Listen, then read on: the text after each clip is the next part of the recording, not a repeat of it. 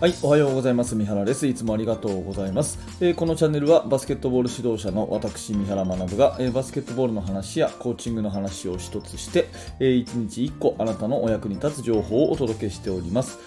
えー、おはようございます。皆様、元気でお過ごしでしょうか、え、5月30日、日曜日になりましたね、えー、もう本当に今月もおしまいの週末ということで、え今日もね、頑張って過ごしていきましょう。うんと、今日の話題は何かっていうとですね、荷物を整理すると勝てる理由ということで、え私のチームはですね、この荷物整理っていうのをすごく大切にしているんですね。まあ、具体的には、カバンをしっかり揃えるっていうことだったり、あとはね、えっ、ー、と、着替えをきちんと畳んでおくっていうことだったりとかですね。あとは、まあ、最近暑くなってきてるんで、えー、水筒をしっかり並べておくとかですね。うん、ボールをきれいに揃えておくとか、まあそういうことですよね。まあ外のグラウンド種目、まあサッカーとか野球とかであれば、うん、ラインをきっちりまっすぐ引くとかね。うん、スパイクを、あの、スパイクに履き替えたらその靴を揃えておくとか、まあ、そういうね、えー、ところだと思うんですね。で、時々、あ、今日のカバンはいい並びだなと思うやつは、私写真に撮ってですね、えー、Facebook とか、まあ、Twitter とかでこう上げてね、えー、こんな日はいいプレーができますね、なんていうことを上げたりしてですね、まあ、昨日もあのすごくカバンが綺麗に並んでたので、えー、それをこう上げたらですね、結構こう皆さん喜んでいただいて、あのまあ、Facebook の方ではね、え私の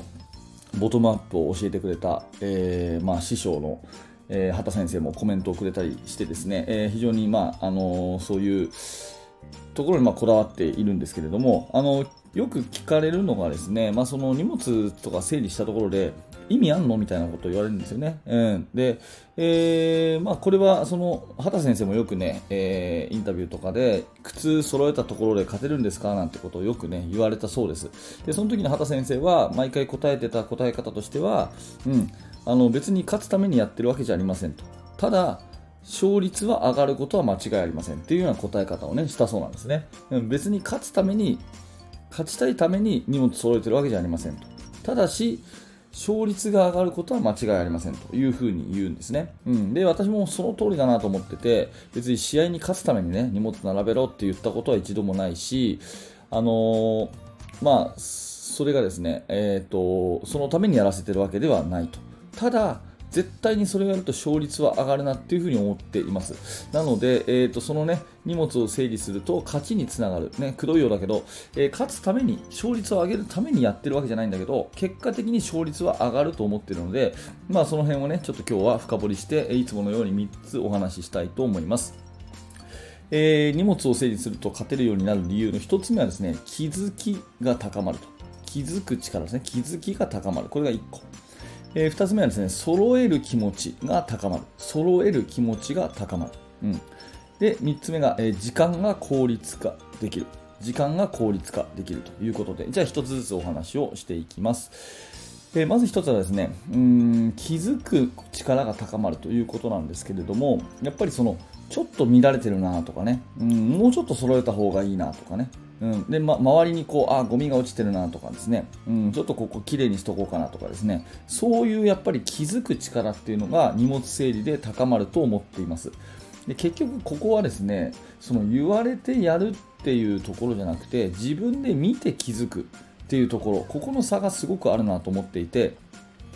言われてやるだとねやっぱり意味があんまないんですよ。ね、先生が、おい、荷物きれいにしとけって言われて、はいって言ってですね、やるだと何も自分は気づいてないわけですね。そうじゃなくて、えー、自分から見て、あちょっとこれ直しとこうかな、これもうちょっとこだわっとこうかなっていうふうに、うん、やっていくと。いうふうなことが、いろんなことに生きていくわけですね。自分で気づくっていうことは、今日友達元気ないな、ちょっと声かけようかなとかですね、えー、まあ、プレーにしてもですね、うん、相手の今、こういうところがね、えー、ちょっと攻めなきゃいけないなとかですね、こういうところは気をつけなきゃいけないなとかですね、えー、まあ、そういうところに全部生きてくると。いうことで、まあ、バスケットっていうのはやっぱり他人の気持ちを感じて、ね、相手の気持ちを敬って、またチームメイトのことを感じて、で、プレーするということがもう全てじゃないですか。ね、えー、危ないところを助けなきゃいけないし、ね、えー、攻められるところを攻めなきゃいけないし、やっぱりその気づきがもう全てですよね。ということを考えると、もう全く無関係じゃないと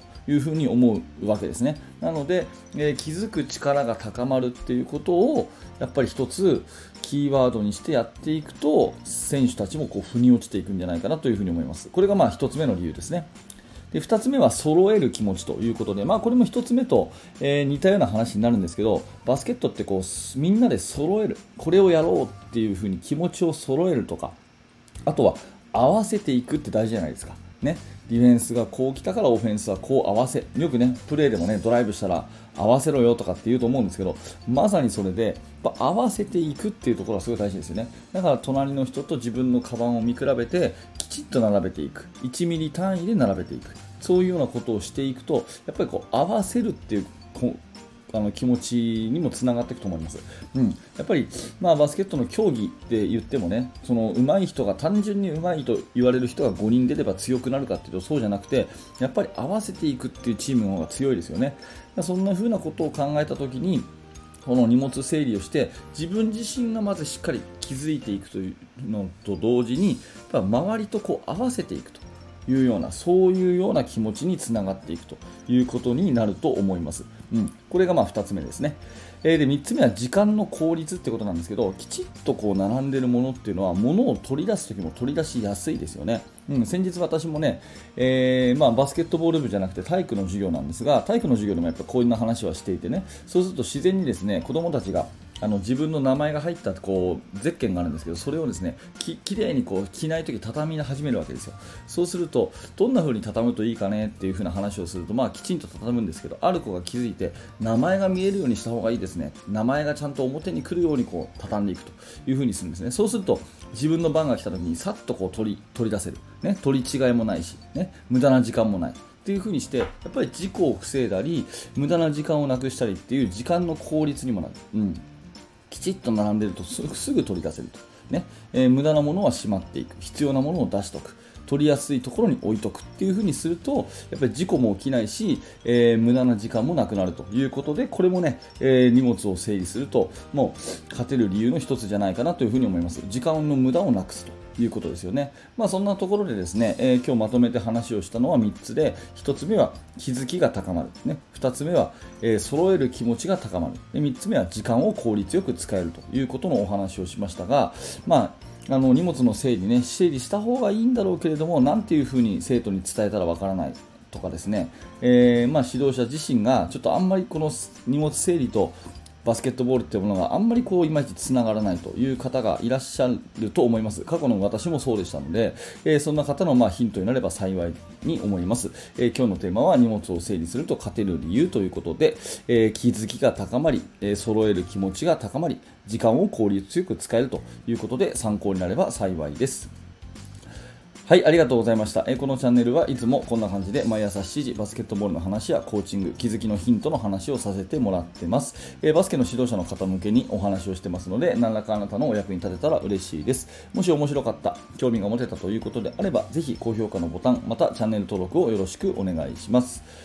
え、そして現在ですね無料のメルマガ講座というものをやっております、えーと、こちら完全無料でやっていましてメールアドレスだけで登録していただける、え、ものです、えー、登録していただきますとあのコーチングについてチーム作りについて、え約半年にわたってですね私の方からメールをさせていただきます、え最初の1通目で、え無料の特典教材もプレゼントしてますのでぜひこの機会にご登録ください。